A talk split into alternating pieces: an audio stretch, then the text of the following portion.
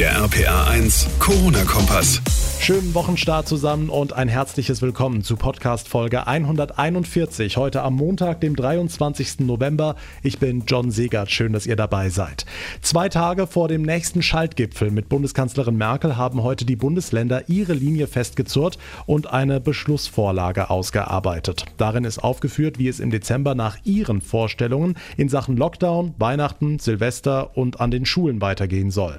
Wir fassen euch die wichtigsten Daten dieser Beschlussvorlage in dieser Ausgabe zusammen. Außerdem hat heute die Stadt Trier Details zu ihrem Impfzentrum in der Messeparkhalle vorgestellt. Mitte Dezember könnte es in der Theorie losgehen, dann heißt es nur noch warten, bis ein Mittel da ist. Sobald es soweit ist, können allein am Standort Trier bis zu 5000 Menschen am Tag gegen Corona geimpft werden. Wie das funktionieren soll, meine Kollegin Sarah Brückner war bei der heutigen Pressekonferenz dabei. Und wir beschäftigen uns heute mit einem großen Thema, das derzeit für sehr, sehr viele Diskussionen sorgt, die Situation an den Schulen. Die einen sagen, lasst die Kinder doch zu Hause lernen, andere sagen, schickt sie in den Wechselunterricht, halbiert die Klassen und wiederum andere würden gerne alles so beibehalten, wie es aktuell ist.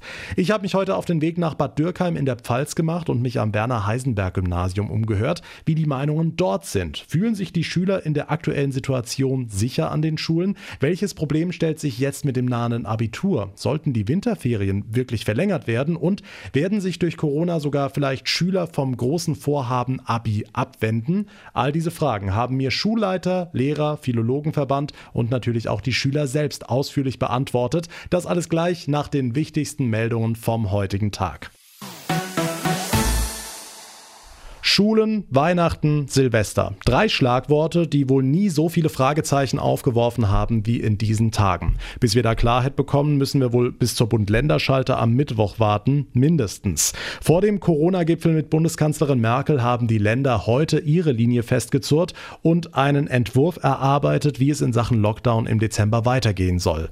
Tanja Holländer aus den RPA1 Nachrichten. Eigentlich ist die Frage ja nicht mehr, ob die Maßnahmen verlängert werden, ne?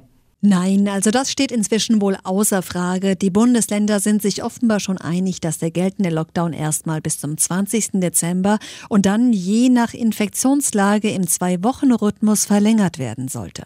Entsprechende Berichte gibt's ja schon seit dem Wochenende. Demnach sollen weiterhin Gastrobetriebe, Hotels, Fitnessstudios und alles weitere komplett geschlossen bleiben. Gleiches würde für Kontaktbeschränkungen gelten. Auch im Dezember sollen sich nach dem Willen der Länder nur zwei Haushalte treffen können, allerdings dann nur noch fünf statt bislang zehn Personen. Eine Ausnahmeregelung sehen die Länder laut diesem Papier für die Weihnachtszeit vor. Vom 21. bis zum 27. Dezember sollen auch Menschen aus mehr als zwei Haushalten zusammenkommen dürfen, heißt es. Und Kinder bis 14 sollen dabei nicht mitzählen. Unklar ist aber noch, wie viele Personen sich maximal zum Festessen treffen dürfen. Für die Zeit nach den Feiertagen soll eine mehrtägige Selbstquarantäne empfohlen werden. Und diese Ausnahmeregelungen könnten dann auch Silvester betreffen. Das wird am Mittwoch großes Thema des Gesprächs sein. Klar ist wohl schon jetzt, Feuerwerk wird es in diesem Jahr nicht geben. Die Bundesländer wollen Kauf, Verkauf und das Zünden von Böllern und Raketen verbieten. Okay, was ist mit den Schulen? Die sind ja, wie gesagt, großes Thema. Ja, die gehören auch weiterhin zu den großen Streitpunkten. Bund und Länder hatten sich ja dafür ausgesprochen, Schulen und Kitas so lange wie möglich offen zu halten, anders als im Frühjahr. Aber wie in allen Bereichen, in denen Menschen zusammenkommen, steigen auch an Schulen und Kitas die Infektionszahlen. Also gab es zuletzt auch immer mehr Rufe nach Verschärfungen. Laut diesem Entwurf der Bundesländer wollen die Länder grundsätzlich am Präsenzunterricht festhalten, aber weiterführende Maßnahmen wie zum Beispiel der Wechselunterricht, das soll dann jedes jedes Land für sich spezifisch regeln. Wie Rheinland-Pfalz das handhaben wird, ist im Moment noch nicht ganz klar. Der Überblick von Tanja Holländer, vielen Dank. Für die Zeit nach den Feiertagen scheint da schon einiges mehr klar zu sein, nämlich wie das mit der Corona-Impfung laufen soll. Überall im Land laufen die Vorbereitungen. Mitte Dezember sollen in ganz Rheinland-Pfalz insgesamt bis zu 36 Corona-Impfzentren bereitstehen, damit es dann losgehen kann, sobald ein Impfstoff zugelassen ist. Eines der größten Zentren landesweit wird es in Trier geben. Da haben Stadt und Landkreis beschlossen, zusammenzuarbeiten. Und RPA1-Reporterin Sarah Brückner, im Gegensatz zu zu vielen anderen Kommunen sind die Verantwortlichen da mit der Planung schon ziemlich weit und auch ziemlich optimistisch, ne? Ja, es liegt daran, dass die Trierer Berufsfeuerwehr schon seit dem Spätsommer an einem Konzept dafür gefeilt hat. Jetzt laufen in der Messeparkhalle die Vorbereitungen für den Aufbau. Wenn noch in diesem Jahr ein Impfstoff zugelassen wird, könnten sich hier schon ab dem 15. Dezember täglich bis zu 5000 Menschen gegen Corona impfen lassen. Dazu wird die Halle in mehrere sogenannte Impfstraßen mit verschiedenen Stationen aufgeteilt. Sie können auch noch mal Fragen stellen zur Impfung. Dann werden Sie im Prinzip in den Wartebereich geführt. Dort warten Sie, bis Sie aufgerufen werden. Dann gehen Sie im Prinzip in die Impfstraße. Dort wird alles dann vorbereitet, also Arm frei machen, desinfizieren, impfen, abkleben und dann in einen Ruhebereich, wo man dann noch mal sich ein bisschen erholen kann nach der Impfung. Und dann verlassen Sie das Impfzentrum wieder. Soweit der Leiter der Trierer Berufsfeuerwehr Olaf Backes. Ein entscheidender Vorteil hier ist, dass viele Trierer Berufsfeuerwehrleute auch Rettungssanitäter sind. Die können im Impfzentrum direkt zum Einsatz kommen. Trotzdem braucht es für den geplanten Zwei-Schichten-Betrieb von 6 bis 22 Uhr noch viel mehr Helfer, sagt der Tresaburger Landrat Günther Schatz. Pro Schicht braucht man circa 80 Leute, wenn die Station voll in Betrieb ist. Wir brauchen also Ärzte, wir brauchen auch äh, ärztliches Fachpersonal, was ja die Impfungen durchführen kann, weil wir werden ja, wenn wir diese Impfstation beginnen und mit Impfungen starten, bis zu einem Jahr auch zu arbeiten haben, um die Region durchzuimpfen. Und das ist halt eben für alle eine riesige Herausforderung. Für die, die allgemein noch Bedenken zu der Impfung haben, gibt es Entwarnung von Harald Michels. Er leitet das Trierer Gesundheitsamt. Es sind jetzt bei dem BioNTech-Impfstoff über 40.000 Testpersonen mit dem Impfstoff getestet worden. Es gab Lokalreaktionen bei etwa 20 Prozent der Fälle und auch Fieber in etwa gleicher Höhe für einen Tag. Schwerwiegende Impfreaktionen hat man nicht feststellen können. Und ich kann nur die gesamte Bevölkerung aufrufen, seien Sie nicht misstrauisch, schützen Sie sich und Ihre Familie mit der Impfung, dann tun Sie ein gutes Werk. Der Überblick von Sarah Brückner. Vielen Dank. Mittwoch also erstmal das große Treffen zwischen Bundeskanzlerin Merkel und den Ministerpräsidenten der Länder, bei dem es dann auch wirklich Entscheidungen geben soll. Hoffen wir zumindest, vor allem die Schulen in Rheinland-Pfalz. Was wünschen Sie sich vom Bund-Länder-Gespräch? Wie sieht die Optimallösung aus für Schüler, Lehrer und Eltern? Gibt's die überhaupt? Ich habe mich heute mal am Werner-Heisenberg-Gymnasium in Bad Dürkheim umgehört, unter anderem beim Schulleiter Armin Rebholz. Herr Rebholz, fangen wir mal mit der aktuellen Situation an. Gibt's am WHG aktuell Corona-Fälle oder Quarantänemaßnahmen? Zurzeit haben wir einen Fall äh, in der Lehrerschaft, ja, eine Lehrkraft, die Person ist in Quarantäne und nach Absprache oder Vorgabe des Gesundheitsamtes muss da sonst niemand in Quarantäne gesetzt werden. Okay, für alle, die jetzt nicht regelmäßig mit Schulen zu tun haben oder schulpflichtige Kinder haben, wie sieht denn das Hygienekonzept hier aus? Gut, es gibt ja die allgemeinen Vorgaben des Landes, also Masken tragen während des Unterrichts, lüften spätestens alle 20 Minuten.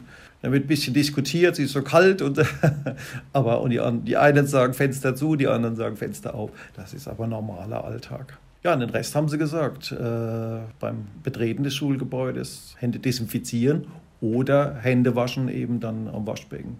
Hm, das Land hatte ja zigtausend Masken und zigtausend Liter Desinfektionsmittel zugesagt. Ist das alles angekommen? Hat das geklappt? Ja, wir hatten wirklich genügend Desinfektionsmittel, hatten Lieferungen, das war ja diese erst diese Rheinland-Pfalz-Masken, diese Mehrwegmasken. Und die anderen, die Einwegmasken, sind ja nur als, falls mal jemand seine ver vergessen hat. Auch das klappt. Äh, ich habe auch selbst genähte, ähm, gibt es jetzt ja überall. Viele Schulen sind dazu übergegangen, auch schuleigene Masken jetzt zu entwerfen. Ähm, war bei uns auch schon die Idee mit der SV. Von daher ist gar nicht mehr die, die Frage, ob Maske, sondern welche ziehe ich jetzt eigentlich an? Also ja, ist die cool oder nicht? Ja, und wenn die nicht cool genug ist, haben Sie dann auch mal Querulanten im Direktorenbüro sitzen, weil sie sich nicht an die Corona-Regeln halten? Das kläre ich vorher. Also, weil wenn ich die sehe oder wenn wir Lehrer die sehen, sprechen wir sie an.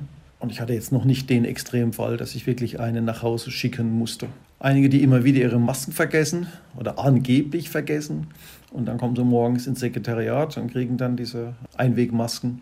Da haben wir einige gekriegt, die reichen noch, die werden nicht unendlich reichen. Ja wir haben auch dann denen schon angedroht, äh, wenn es dann die bekannten Gesichter sind. Naja, aber nächstes Mal schicken wir euch heim. Okay, ein großes Thema, das Schüler und Eltern gleichermaßen beklagen, die Situation in Bus und Bahn. Da stehen sich Kinder und Jugendliche morgens und mittags auf den Füßen, wird uns berichtet. Was kriegen Sie damit? Das sind Probleme, ganz klar. Die sind auch nach wie vor nicht gelöst. Die meisten oder einige Schüler lösen das, indem sie mit dem Fahrrad kommen. Nach wie vor noch, auch jetzt nicht mehr bei idealen Wettern. Als es noch sonniger war, haben die Fahrradständer wirklich bei weitem nicht ausgereicht. Und es werden doch viele auch gebracht, ja, mit dem sogenannten Mama-Taxi. Aber die Gefahr besteht wirklich mit dem öffentlichen Personennahverkehr. Da ist es das Problem auch, sollte da wirklich eine Infektion herkommen, das ist nicht mehr nachvollziehbar. Also wir hier, wir achten drauf, wir haben unsere die einheitliche Sitzordnung und Sitzpläne und äh, könnten also nachverfolgen. Da ist es natürlich nicht gegeben. Hm, jetzt, wie gesagt, am Mittwoch das Bund-Länder-Gespräch. Was würden Sie sich da als Schulleiter für die Schulen in Rheinland-Pfalz wünschen? Wenn man mal langfristigere Perspektiven hätte. Also ja, wie sind die Pläne denn jetzt bis, bis Februar? Wir reden jetzt alle immer bis Weihnachten. Ich habe natürlich zum Beispiel das Abitur im Kopf, ja, jetzt im Januar. Die G9er Gymnasien haben das, beginnen dann das schriftliche Abitur. Das müssen wir durchbringen irgendwie. Ja, oder wäre gut, wenn wir es durchbringen könnten. Für die 13er würde das dann nicht gehen, die Ferien zu verlängern. Aber das wäre ja eine, eine Option. Ja. Ähm, die kommen und die anderen nicht. Wäre nochmal ein Schutz für diese Gruppe. Ich finde das System, wie es jetzt gerade ist, gut für uns an unserer Schule. Wir haben jetzt erst den zweiten Fall. Der zweite Fall ist definitiv, hat die Person eben jetzt rekapituliert, nicht, hat sich nicht in der Schule äh, infiziert. Es war über einen anderen Kontakt. Von daher bin ich dann beruhigt, wenn ich sehe, unsere Maßnahmen wirken scheinbar. Sollte sich das ändern, also die Zahlen hochgehen, dann kann man da ja eben reagieren. Wenn dann dieser Inzidenzwert wieder über 50 geht, dass man dann wechselt in den Unterricht. Also das wäre zum Beispiel da mal eine Vorgabe. Ja. Der beste Unterricht ist doch der, der hier in der Schule stattfindet. Und mit diesem Wechselunterricht ähm, entstehen Probleme. Wir haben das gesehen. Einige haben das gut verkraftet, einige nicht. Und von daher ist der Unterricht in der Form als Präsenzunterricht doch der bessere. Hm, jetzt sind ja viele, viele Eltern teilweise davon abhängig, dass die Kids hier in der Schule betreut werden. Was kriegen Sie denn von den Eltern mit aktuell?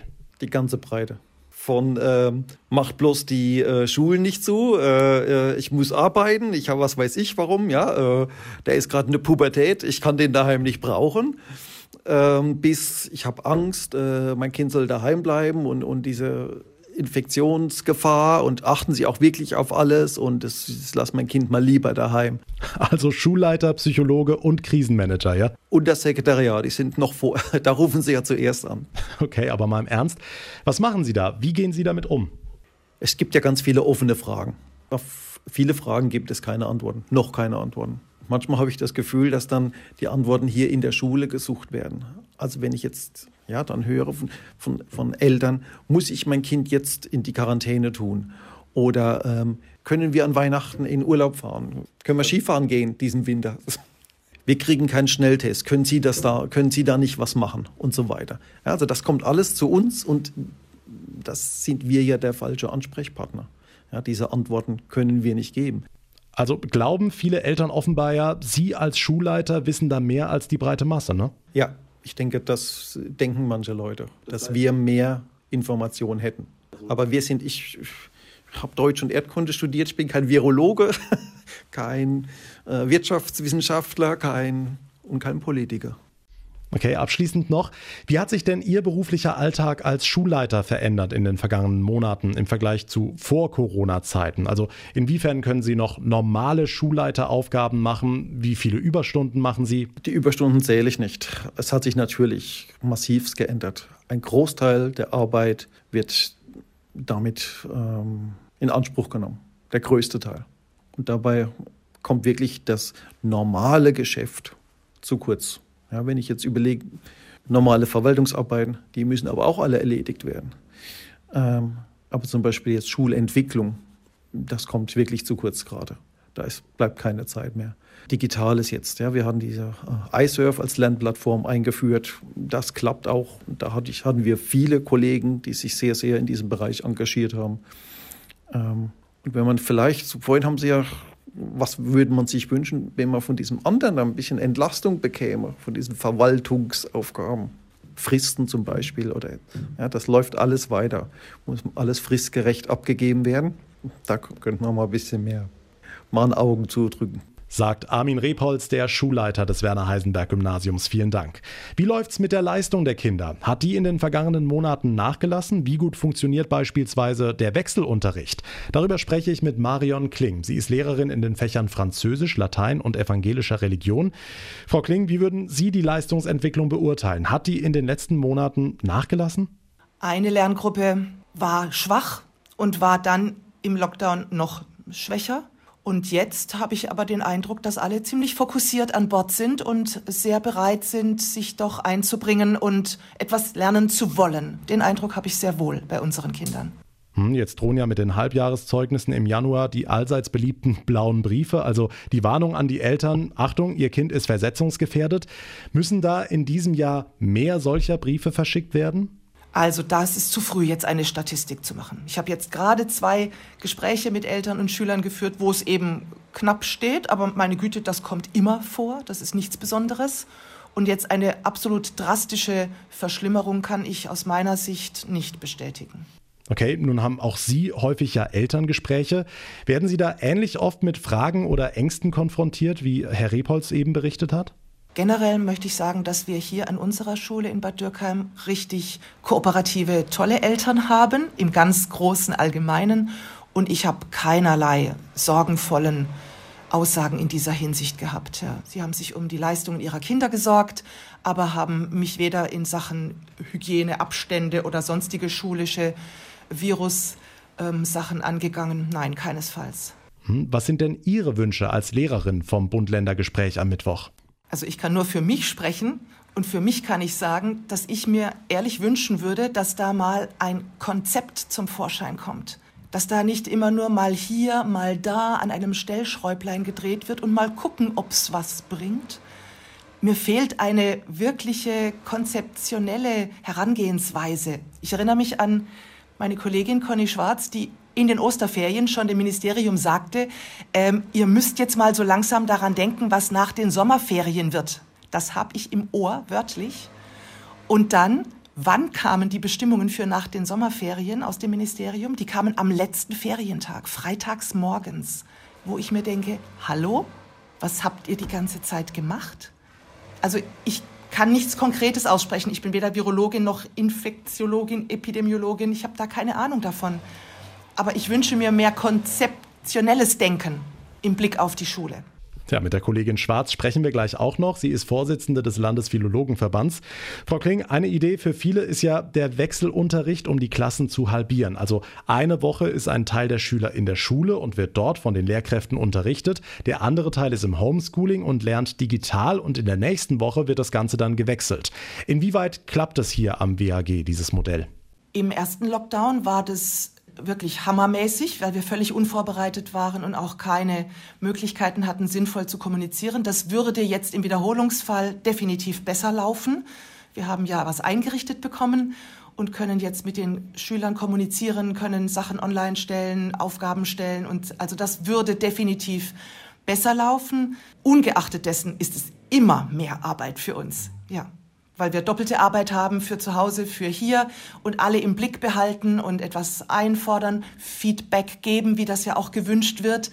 Wenn das einzeln per E-Mail oder per ein Tool erfolgt, es ist auf jeden Fall mehr Arbeit. Das ist ganz klar. Okay, kommt man denn dann überhaupt an Schüler mit Lernschwierigkeiten ran, die man im Präsenzunterricht vielleicht viel eher im Blick hätte? Schwierig. Es gibt welche, die sind damals im ersten Lockdown wirklich für mehrere Wochen abgetaucht. Und die sind auch ein bisschen in dieser Zeit hinten runtergefallen. Das würde jetzt aber ja nicht mehr gehen. Und dann denke ich, würde man jedem Kind stets anbieten, doch jederzeit sich zurückzumelden, wenn was nicht läuft. Und in der Präsenzzeit, in der Woche, die Zeit nutzen, um individuell auch ihnen zu sagen, hier, sprich mit mir, was war dein Problem, was ist nicht gelaufen und ihnen dann zu helfen, das zu bewältigen. Hm, inwieweit können denn Eltern dieses Homeschooling unterstützen? Sehr unterschiedlich, so wie im Normalunterricht auch. Eltern, die den ganzen Tag arbeiten gehen, haben sowieso wenig Möglichkeiten, das häusliche Arbeiten der Kinder zu begleiten. Und manchen ist es auch fern. Gerade in dem Gespräch sagte mir der Vater, ja, er kann kein Französisch, er kann nicht mal gut Vokabeln abhören. Das ist sehr unterschiedlich. Aber sie können in jedem Fall ihre Kinder motivieren, dran zu bleiben und zu sagen, du schaffst es und komm, gib nicht auf und auch einen Blick wenigstens drauf werfen, was hast du denn heute gemacht? Erzähl mal, welche Fächer oder was. Das müsste eigentlich immer gehen, auch wenn man zur Arbeit geht. Sie können nicht alle nebendran sitzen und drüber gucken, das geht nicht. Dankeschön, Marion Kling. Hören wir mal die andere Seite. Charlotte Meyer und Ole Weber sind Schülersprecher am WHG. Charlotte, Ole, vor zwei Wochen haben Schüler aus Kaiserslautern einen offenen Brief an Ministerpräsidentin Dreyer geschickt, darin unter anderem geschrieben, wir haben Angst an der Schule, macht endlich was. Wie sicher fühlt ihr euch denn hier in Bad Dürkheim am Gymnasium? Also wir fühlen uns relativ sicher. Ähm, wir haben große, wir haben viele Möglichkeiten. Wir können die Fenster öffnen. Ich habe auch schon von manchen Schulen gehört, dass sie nicht die Möglichkeiten haben, die Fenster zu öffnen. Äh, dann haben wir die Hygieneständer, haben Desinfektionsmittel, sind da auch dementsprechend gut ausgestattet. Ähm, also im Großen und Ganzen würde ich sagen, dass wir relativ gut als Schule dastehen. Das einzige Problem, was ich sehe, was auch viele andere oder was an anderen Schulen wahrscheinlich auch das Problem ist, ist, dass es immer wieder Leute gibt, ich sag mal, die sich nicht dran halten, die dann sich nicht die Hände desinfizieren. Aber das gibt es, denke ich, überall. Genauso wie das nach den Pausen alle die Treppen hochgehen. Und da ist dann dieser Abstand nicht mehr vorhanden. Wir tragen zwar die Masken, aber man, man ist trotzdem eng aufeinander. Man, man schubst sich auch irgendwie irgendwo ein bisschen rum. Und das ist immer so ein bisschen brenzlig. Kann man nichts machen, ja. Okay, wie sieht es mit der Schülerschaft im Allgemeinen aus? Kriegt ihr da auch Ängste mit? Gut, also äh, ich habe auch von Schülern gehört, dass sie auch der Meinung sind, dass das Hybridsystem sehr sinnvoll ist. Andere sagen, dass äh, sie lieber den täglichen Wechsel haben, manche den Präsenzunterricht. Also da gibt es äh, viele verschiedene Meinungen. Aber ich denke, der Hybridwechsel ist eine gute, also eine gute Möglichkeit, weil wir haben jetzt auch die neue Schulplattform iSurf. Da können wir dann auch Videokonferenzen drüber machen, können immer mit den Lehrern schreiben. Äh, ist erst seit kurzem. Jetzt haben wir auch unseren eigenen Server im Schulhaus. Also dementsprechend sind wir da auch sehr gut ausgestattet. Von daher denke ich, geht es anderen Schulen schlechter. Hm, Thema Wechselunterricht, das Hybridsystem. Für wen wäre das denn eurer Meinung nach am sinnvollsten? Ich denke, das Hybridsystem ist für die Klassen, äh, also besonders in der Oberstufe, sehr wichtig, weil äh, da geht es dann auch um den Stoff, dass der durchkommt. Besonders auch die Abiturklassen, Klasse 13, da ist es, denke ich, wichtig, höre ich auch von vielen Schülern, dass die in der Schule bleiben, dass der Präsenzunterricht stattfindet. Es wäre vielleicht sinnvoll, dass dann die Mittelstufe, siebte, achte, neunte Klasse nach Hause kommt ähm, und dann immer im wöchentlichen Wechsel ist äh, bei der fünften und sechsten Klasse muss man dann wieder schauen, dass sich die Schüler einleben. Da denke ich, ist dann auch Präsenzunterricht wichtig. Wie das dann mit den Lehrern klappt von der Organisation, das müsste man dann nochmal im Einzelnen schauen. Aber ansonsten denke ich, wäre das eine gute Möglichkeit. Hm, jetzt ist ein großes Problem auch immer der Weg zur Schule, also unter anderem mit Bus und Bahn. Was hört ihr da für Berichte von den Schülern? Ich habe von vielen mitbekommen, dass die Busse und die ganzen Bahnen total überfüllt sind. Teilweise auch die Schüler nicht mehr in die Busse reinkommen und die Busfahrer sagen, es tut mir leid, sie müssen jetzt auf den nächsten Bus warten, der dann schlussendlich gar nicht kommt. Also da gibt es momentan viele Probleme, äh, wie ich das mitbekomme, und das muss man echt überarbeiten. Ich fahre mit dem Fahrrad und ähm, ich persönlich habe auch festgestellt, dass äh, dieses Schuljahr relativ viele äh, neue Fahrräder dazugekommen sind auf dem Fahrradparkplatz. Das war die letzten Jahre nicht so der Fall. Und ähm, jetzt im Winter sind es natürlich wieder weniger, ist klar, da steigen viele auf äh, Bus, Bahn um. Manche werden aber auch, äh, kenn, da kenne ich auch einige Schüler, werden auch von ihren Eltern gefahren, weil, weil die Eltern sagen, nee, tut mir leid, das ist mir leider ein bisschen zu heikel da im Bus oder in der Bahn. Ähm, aber die Fahrräder, die sind wirklich, also die Anzahl ist ziemlich groß. Kommen wir mal zu eurer Leistung. Wie würdet ihr denn eure Noten oder euer Lernen allgemein beurteilen? Hat es unter Lockdown, Homeschooling und Co. irgendwie gelitten, würdet ihr sagen? Also Anfang des Schuljahres waren alle Lehrer sehr darauf fixiert, Leistungsmessungen zu bekommen, also ähm, indem sie viele Tests geschrieben haben, dass falls die Schulen wieder schließen, man Noten hat, an denen man sich orientieren kann. Ähm, soweit ich weiß, ist es jetzt aber auch möglich, über Online-Unterricht Leistungsabfragungen ähm, durchzuführen, die jetzt auch zählen. Ich selber habe das Gefühl, dass ähm, hätte ich in der Zeit vor den Sommerferien, wo dieser Hybridunterricht war, Leistungsabfragungen gehabt, schlechter abgeschnitten hätte, wie wenn ich jetzt im Präsenzunterricht bin, einfach weil man im Präsenzunterricht viel mehr mitnimmt. Man kann die Sachen durchsprechen, man kann die Lehrer besser nach, nach, nach Sachen fragen.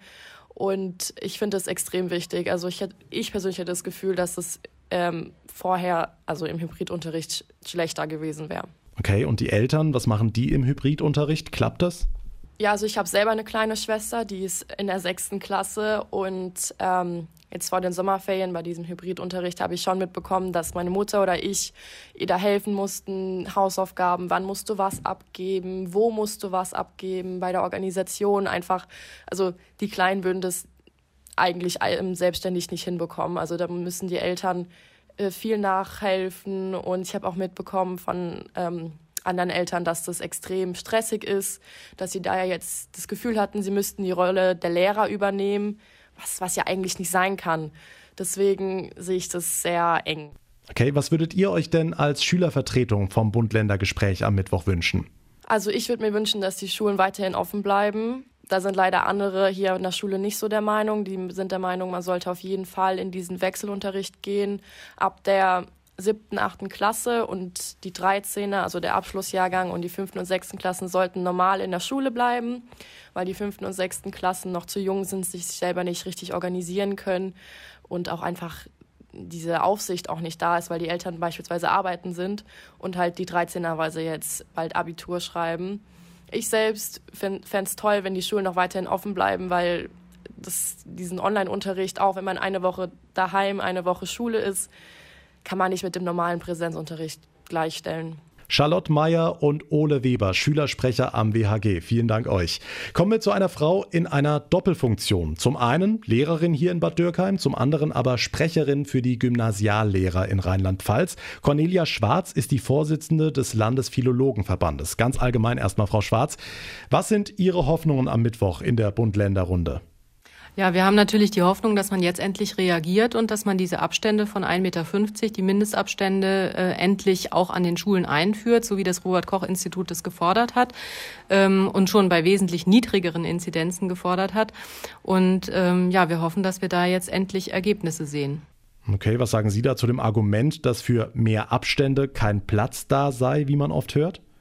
Also auf jeden Fall kann man Klassen halbieren und äh, da äh, setzen wir unsere Hoffnung drauf. Das ist natürlich nicht optimal, äh, halbierte Klassen zu unterrichten, aber es ist in dieser Pandemiesituation sicher das einzig Vernünftige. Äh, das, was wir auf jeden Fall vermeiden wollen, ist ein kompletter Lockdown. Und äh, wenn es so eben weiter, wenn man es so weiterlaufen lässt, wie es bisher läuft, dann sehen wir das als relativ problematisch an. Okay, wären denn halbe Klassen so einfach möglich und vor allem überall möglich? Sicher wäre das umsetzbar, ja. Halbe Klassen sind im Prinzip überall umsetzbar, das ist gar kein Problem.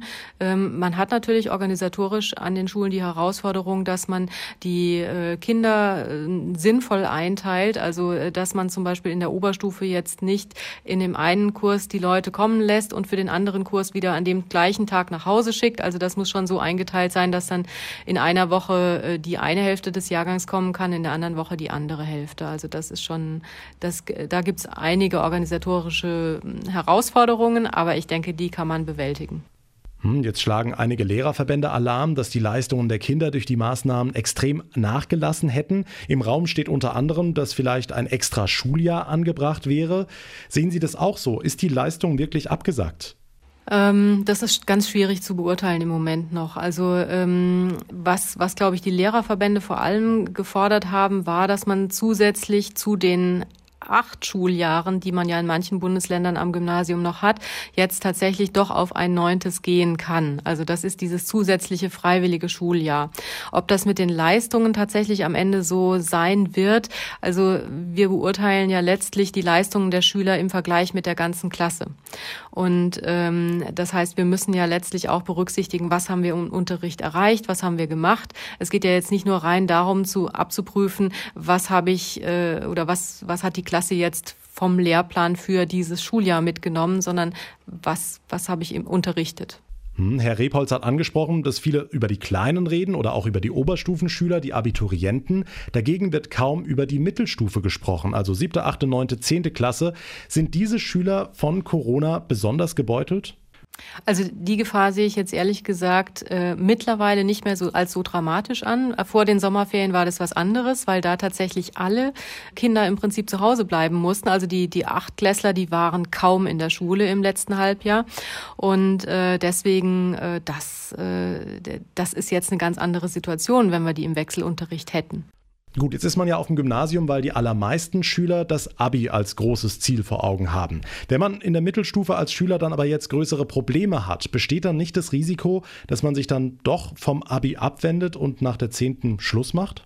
Also ich würde es eigentlich jetzt eher als Chance begreifen, wirklich als Chance, Schüler auch zu trainieren und zu sagen, wie kann ich mich überwinden, wie kann ich meinen inneren Schweinehund überwinden, was gibt es da für Methoden? Da gibt es clevere Methoden vom Zeitmanagement, äh, also dass man sich einen Küchenwecker stellt und wenn die Zeit läuft und dann geht's los mit den Aufgaben und äh, dann macht man zwischendurch auch wieder Pausen. Also all diese Methoden kann man als Lehrer auch mit seinen Schülern trainieren und ich glaube, das ist eine, eine gute Chance, die auch später im Beruf oder im Studium oder wo auch immer hilft. Also das ist, ähm, das würde ich sehr viel positiver sehen, als es jetzt dargestellt wird.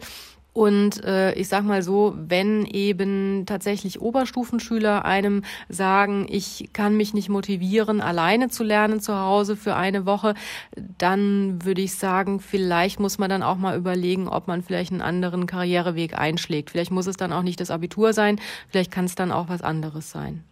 Okay, diejenigen, die es durchziehen wollen, die schreiben im Januar ihre Prüfungen. Im Raum steht jetzt die Verlängerung der Winterferien. Passt nicht so gut zusammen, oder? Also wir sollten auf keinen Fall jetzt anfangen, irgendwelche Ferien zu verlängern oder zu verkürzen, sondern wir sollten wirklich die ähm, Zuverlässigkeit oder die äh, Verlässlichkeit, die da noch besteht, äh, weiterhin bestehen lassen. Die Schüler wollen im, äh, ihr, ihr Abitur dann auch schreiben und äh, wir sollten vielleicht nur eben drüber nachdenken, dass wir die Abstände zwischen den Abiturienten so groß wählen, dass da keine Infektionen äh, entstehen können. Wir sollten auch klar machen, dass es eben in den Weihnachtsferien darum geht, äh, sich möglichst äh, ja nicht zu sehr dem Feiern hinzugeben, sondern eben Abstand zu halten tatsächlich, damit eben das Abitur reibungslos über die Bühne gehen kann.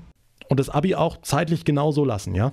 Ich würde es zeitlich tatsächlich so lassen ähm, und dann eben äh, schauen, man muss, man muss überlegen, wie man das macht, dass man vielleicht die, die Intensivtage die direkt im Anschluss an die Weihnachtsferien normalerweise äh, durchgeführt wurden, dass man da eben äh, sagt, ähm, äh, wie können wir es da gewährleisten, dass die Abiturienten sich nicht in diesen zwei Tagen, die normalerweise in der Schule in der vollen Kursstärke durchgeführt wurden, dass wir da äh, Abstände hinkriegen.